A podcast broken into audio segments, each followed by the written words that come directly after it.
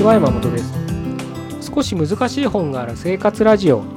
この番組は哲学書や思想書などに興味ある方が私も読んでみようかなと思うきっかけを提供する番組です。それでは第64回目ですね。よろしくお願いします。今日はですね女性に見習うってことについて考えてみたいなと思っております。まあ、もしねあなたが女性であればまあ、同じ同性の方をちょっと思い出していただいたりまたはその自分自身をあの客観視するって言ったらいいのか相対化するって言ったらいいのかわからないですけれど少しいつも自分がやってることを一歩引いて見てほしいなと思ってるんですね。でねじゃあ何を見るかっていうんですけれどあの何もね難しいことを言いたいわけじゃなくてあのファッションについてなんですね、今日お話ししたいのは。で、まあ僕はね、このポッドキャストで何回かお伝えしたことあるかとは思うんですけど、女性のファッションに対する姿勢っていうのかな。それをね、すごくね、見てて楽しくなれるんですよ。なんかね、素敵だなと思えるんですよ。あの、何もね、そんな難しいこと考えることはなくて、本当に楽しくファッションを自分の人生に取りこん取り組んでる感が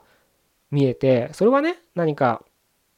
なんだろうなあのブランド品が大好きとかなんかそういったことではなくて自分に合ったスタイルっていうのを持ってそれを楽しんでる感がすごく伝わってくるんですよ。それは若い10代の子もそうですし60代のとか70代になってもですし洋服であったりとかそれこそ着物であったりとか見ても本当にね着物のその帯のね柄であったりとかあとねいろいろあるじゃないですか着物もあのおしゃれできるポイントが。そういうのをねすごく楽しそうにしてる姿を見ると本当にねそれを見てるだけで本当素敵だなと思えて。僕は一緒にいるだけであの素敵な気分にさせていただけるんですけれどただね最近ねなんですよ やっぱそういうふうに思えたのはね。でなぜそういうふうに思えたかっていうとそれは自分がスーツにちょっとこだわり出してからなんですね。それまでは例えばその自分の母親とか姉がいますから姉とかを見ててうん何かどっか出かけるって言った時に女性ってすごく身支度に時間がかかるわけじゃないですか。それこそね人によっては本当1時間ぐらいかける人もいますよね。服を決めてお化粧をして髪の毛をセットしてみたいなことをするわけですよね。でまあ男性にしたらもうびっくりするぐらい時間をかけるわけですよ。男性なんてねもうひげ剃って歯磨いて終わりみたいなとこあるじゃないですか。でもやっぱりそのね何倍も女性は時間がかかる。でやっぱ僕も小さい頃それが理解できなくてもう早く行こうよって化粧したって変わんないよとか別にいいじゃんいつもと同じ髪型でとかね思ってたんですけど今はねその女性の気持ちがわかるんですよ。もちろんね100%わかるとは言い言いませんよ。ただちょっとだけわかるって言ったらいいのかな。そういう気持ちには慣れてるんですよ。ね、なぜならっていうとそのスーツにこだわり出してからっていうふうに言いましたけど僕も比べたことはないですけど一般的にスーツを着て会社に勤める人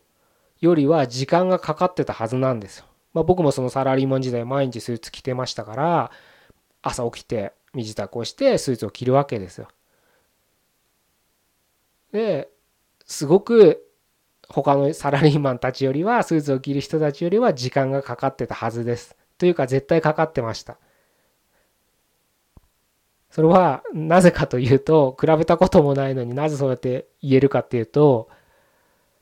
ネクタイを何回も結び直すからなんですよ。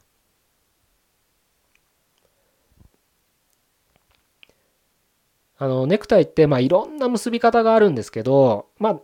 ただ、あの、大体4パターンぐらいになるんですけどね。で、そのうち、まあ、ほとんど、あの、自分のね、好みというか慣れてる結び方で皆さん結ぶと思うんですよ。で僕も実際そうなわけです。でいつも結んでるネクタイあのネクタイだってそんなどっかのねヨーロッパの貴族みたいに何千本とかね何百本とか持ってるわけじゃないですよ。それこそ何十本ですよ。だからどのネクタイまあ柄とかねあもう生地とかその作りっつったらいいのかな真珠ありなしとかねあの七つ折りのやつとかねいろいろあるので、うん、ありますけどでも大体ですねそんなね何百本もあるわけじゃないですからこのネクタイならここら辺で結べばちょうどいい形になるとか大体わかるわけですよそれは感覚でね。なのに一発でうまく決まらないんですよ。不思議なんですけどでね、その姿見に映った自分の姿を見て、ああ、違うって言って、また解いて、また結んでみたいなことを毎日やってましたからね。一発で決まることってなかったですよ。必ず少なくても一回は結び直してたはずです。そのせいでね、僕毎日会社遅刻してましたからね。ほんとダメサラリーマンですよね 本当にね、会社ってあの30分とか1時間前についてる人いるじゃないですか。で、そう仕事してるのか、朝ごはん食ってるのかわからないですけど、まあ、でもそういう人に比べたらね、もう頭上がらないですよね。ネクタイを結び直、ネクタイがうまく決まらないからって遅刻してるわけですから。ほんとねダメなやつですよ。でも、僕はそのぐらいだったわけですよ。あの、ネクタイが決まらないなら会社行かなくてもいいと思うぐらいな感じで毎朝ネクタイ締めてましたから、きっとねこれってあの女性がその朝なんだろうな癖っ気の人が梅雨の時期はなんか髪が膨らんじゃってうまく決まらなくて会社行きたくないって思うのと一緒ですよ。ネクタイが決まらないだけでもう会社行きたくないんです。ただ仕事が嫌なだけじゃねえのって言われそうですけどでもそういうことなんですよね僕にとってネクタイって。でね女性は例えばその髪型が決まらないって言いましたけどすごくうんそれだけでその気分が一日ね乗らないっていうのはあると思うんですけど例えば他人から「今日なんかちょっと髪の毛ぺたんこだね」って言われちゃったりしたらまあでも外から見てそれがわかるわけじゃないですか。なんかいつもと髪が違うねみたいな悪気がなくてもねそういうふうに指摘できるってことはそうだと思うんですけどネクタイのそれこそノットなんてその僕がねああこれ違うと思っても他人から見たら何が違うのってぐらいだと思うんです数値で言えば多分1ミリとか2ミリぐらいの違いですよ。大きさがね。ちょっと昨日より1ミリ大きい1ミリ小さいとか。ディンプルのなんか位置が気に入らないとかね。なんかもうそんなもんですよ多分。他人から見たらなどこが違うのって感じなんですけどでも本人からしたら全然違うんです。びっくりするぐらい違うんです。よ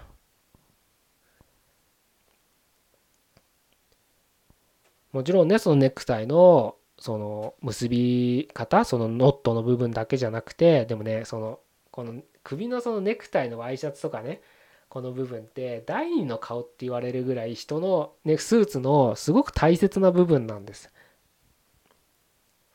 でそこのバランスなんですよね僕の中でその1ミリ2ミリが感覚として違うって感じるのはバランスが悪いんです。それこそ大剣と小剣のバランスっていうのもありますし全てがバランスなんですけれどそれがちょっとでも狂ってるともうねテンションが上がらないんです。でも逆にバシッと決まるともうそれだけでルンルンなんですよ。あ決まったと思って。じゃあ会社行こうって感じで会社行けるんです。きっとね女性のファッションおしゃれっていうのも多分そうだそんこんな感覚なのかなと思うんです。旗から見たらなんか全然何が違うのって思うようなことでもちょっとした変化で女性はその一日を楽しく過ごせるわけです。それが僕はスーツにちょっとこだわりてみて初めて自分も体験して分かったことなんですよね。あのね、こんなこと言うとね、僕すごいなんかおしゃれな人だと思う人がお、に聞こえたかもしれないんですけど、僕全然おしゃれじゃないですからね。そのファッション雑誌に出てくるような、あんな、なんだろうな、今風のスタイルをしてる人たちを想像してもらって、で、実際僕に会ったら多分、え？ってなると思うぐらい、全然おしゃれじゃないですからね。ただ、スーツに関しては、やっぱりその、バランスっていうのは僕はすごく大切にしてて、そこだけはやっぱこだわってたんですよ。なぜかっていうと、一日の気分が違うからやっぱり。よくあの建築業界で神は細部に宿るって言うじゃないですか。で、これはね、あの、見えないところにも手を抜かず、手を抜かな、抜か、抜くなよっていうことのね、あの、一種の、なんつったらね、格言だと思うんですけれど、まあなんか建築業界にかかわらず、いろんな業界でもそれは、あの、言えることだと思うんですけれど、これね、結構誤解されてね、されてしまう人も多いのかもしれないんですけれど、神は細部に宿るって、細部だけこだわってもしょうがないんですよ。当たり前ですよね。僕の知り合いの建築家の人はね、あの、まあ、建築、あの、模型を作るんですよ。そのお客さんに向けてこういう感じです。で、その模型をすげえこだわるんです。それこそ、お客さんが、あの、好みのね、ある素材で同じ？なんだな、こういう、なんだろうな、木材で作りたいんだって言ったら、その木材と同じ素材、木材で、あの、作るんですよ、模型も。でそんなの、何の意味があるのって思う人もいるかもしれないんですけど、その建築家の人は、だって同じので作んなきゃイメージ湧かないでしょつ平然と言うんですけど、すごくだから大変なわけですよ。模型作るのだって。でもやっぱそのぐらい細部にもこだわるんですよね。まあ細部って言えるかちょっとあれですけど模型ですから。ただ当たり前ですけどその模型にこだわったって出来上がった完成がちゃんとしなかったら意味ないわけじゃないですか。なので神は細部に宿るって細部にもこだわるけど前提として当たり前だけど全体にもこ全体にもう忘れちゃいけないよってことなんだ。だからどっちも大切なんです当たり前ですよね。ただこの当たり前がたまにね神は細部に宿るなんてこの聞くとねとりあえずほんと細かいとこだけを気にしすぎちゃう人っているじゃないですか。こだわりすぎちゃう人。それは大切だけどでも全体を忘れちゃいけないよってところも忘れないようにしなきゃいけないんですよ。僕は毎日そんなネクタイのノットに結び方にすごいこだわってましたけどでもそこだけこだわったって全体としてねバランスが悪かったら意味がないわけです。それはスーツのサイズもそうですし季節感に応じた柄というかねテキスタイルもそうですしももっと言えばねもっと大きな概念で言えば規定である自分にもこだわんなきゃいけないよってとこなわけですよやっぱり。そういった全体もちゃんと視野に入れつつ細部をこだわれるだけこだわるっていうのが大切なのかなっていうふうに僕はその神は細部に宿るっていう格言を受け止めてるんですけれどまあそれがね僕のスーツで言えばネクタイなんですよね。でそれはその子供の頃母親を見てたり姉を見てたり大人になっても自分の身近な女性を見てたりするって思うことでもあるんですよね。やっぱりみんなそういう細かいとこにもこだわりつつ女性はその全体のバランスっていうところもやっぱりすごくこだわるんですよね。よく言いますよね。あの男性は家電とかね買う時はスペック表ばっか見るけど諸言表って言ったらいいのかな？ばっかりこだわるけど女性はその家具が置かれてる居間であったりとかね、うん、そういった家の中にどういう位置づけでその家具が置かれるのかっていう全体を見てその家具を買うか買わないか家電を買う買うか買わないかですね。家電を買うか買わないかを決めるっていうのはよく言われることですよね。だから女性はねもう当たり前に全体を調和全体のバランスっていうのが視野にあるんです。でも男性は結構その全体っていうのを忘れがちでハイスペックなものを求めたがるんです。だから4畳半一間で60インチのテレビとか置いてあったりするんです。全然一個一個ね60インチのテレビってスペックはすごいけど4畳半一間に60インチなんていらないですよね。そういうことなんです。ファッションも同じなんです。なのでやっぱり女性に見習え今日は女性に見習えってことをちょっと考えてみたいって言いましたけど女性は自然にそういったトータルで見れる視野を持ってるってところは僕ら男性は常にあの忘れないで頭の片隅に置いとくと、まあ、そのスーツだけじゃなくても、まあ、仕事にしろ遊びにしろ、うん、何でもいいんですよ。食事にしろ。あのまた違った視点で今目の前にある事実を眺められるんじゃないのかなというふうに思って今日はそういった話をさせていただきました。なのでね、あのー、僕はできるだけいろんな女性とね、あのー、お話ししたいななんて思ってるんですけど、でも最近はね、なんか僕、そんなにね、友達いるわけじゃないですけど、連絡取ろうとする、しようかな、でき、できるなって思う友達を探すと、みんなもうね、主婦なんですよね、やっぱね。みんな結婚しちゃってるから、まあでもそれでも誘ってきてくれる人はいるのかなとは思うんですけど、来てくれる人何人かいますけど、まあでもその旦那からしてみたら独身の男が主婦誘うのってやっぱりあんま気持ちよくないのかなってちょっと思ったりもするので、最近は自粛して、なんかね、あの60の女性とかね、70近い女性とかと 食事したりしてるんですけど、本当に。でもその、あの、どの世代とあっても、でも逆にやっぱ10代、20代の女性とは、本当今接点がないですね。読書会開いてもね、僕のあんなレターに反応する10代の女性、20代の女性いないですよね なのでね、なかなか話す機会はないですけれど。まあ、ただ女性は本当どの世代とお話ししてても、そういったなんか、まあ、ファッション一つとってもそうですけど、あの、男性とね、見る世界が違うんだなっていうのはすごく感じることなのでまあ是非いろんな場にね出かけて僕も場に出かけるのもそうですし何か自分でイベントを開くみたいな時もねそういった人とお話しできればななんていうふうには思ってますので。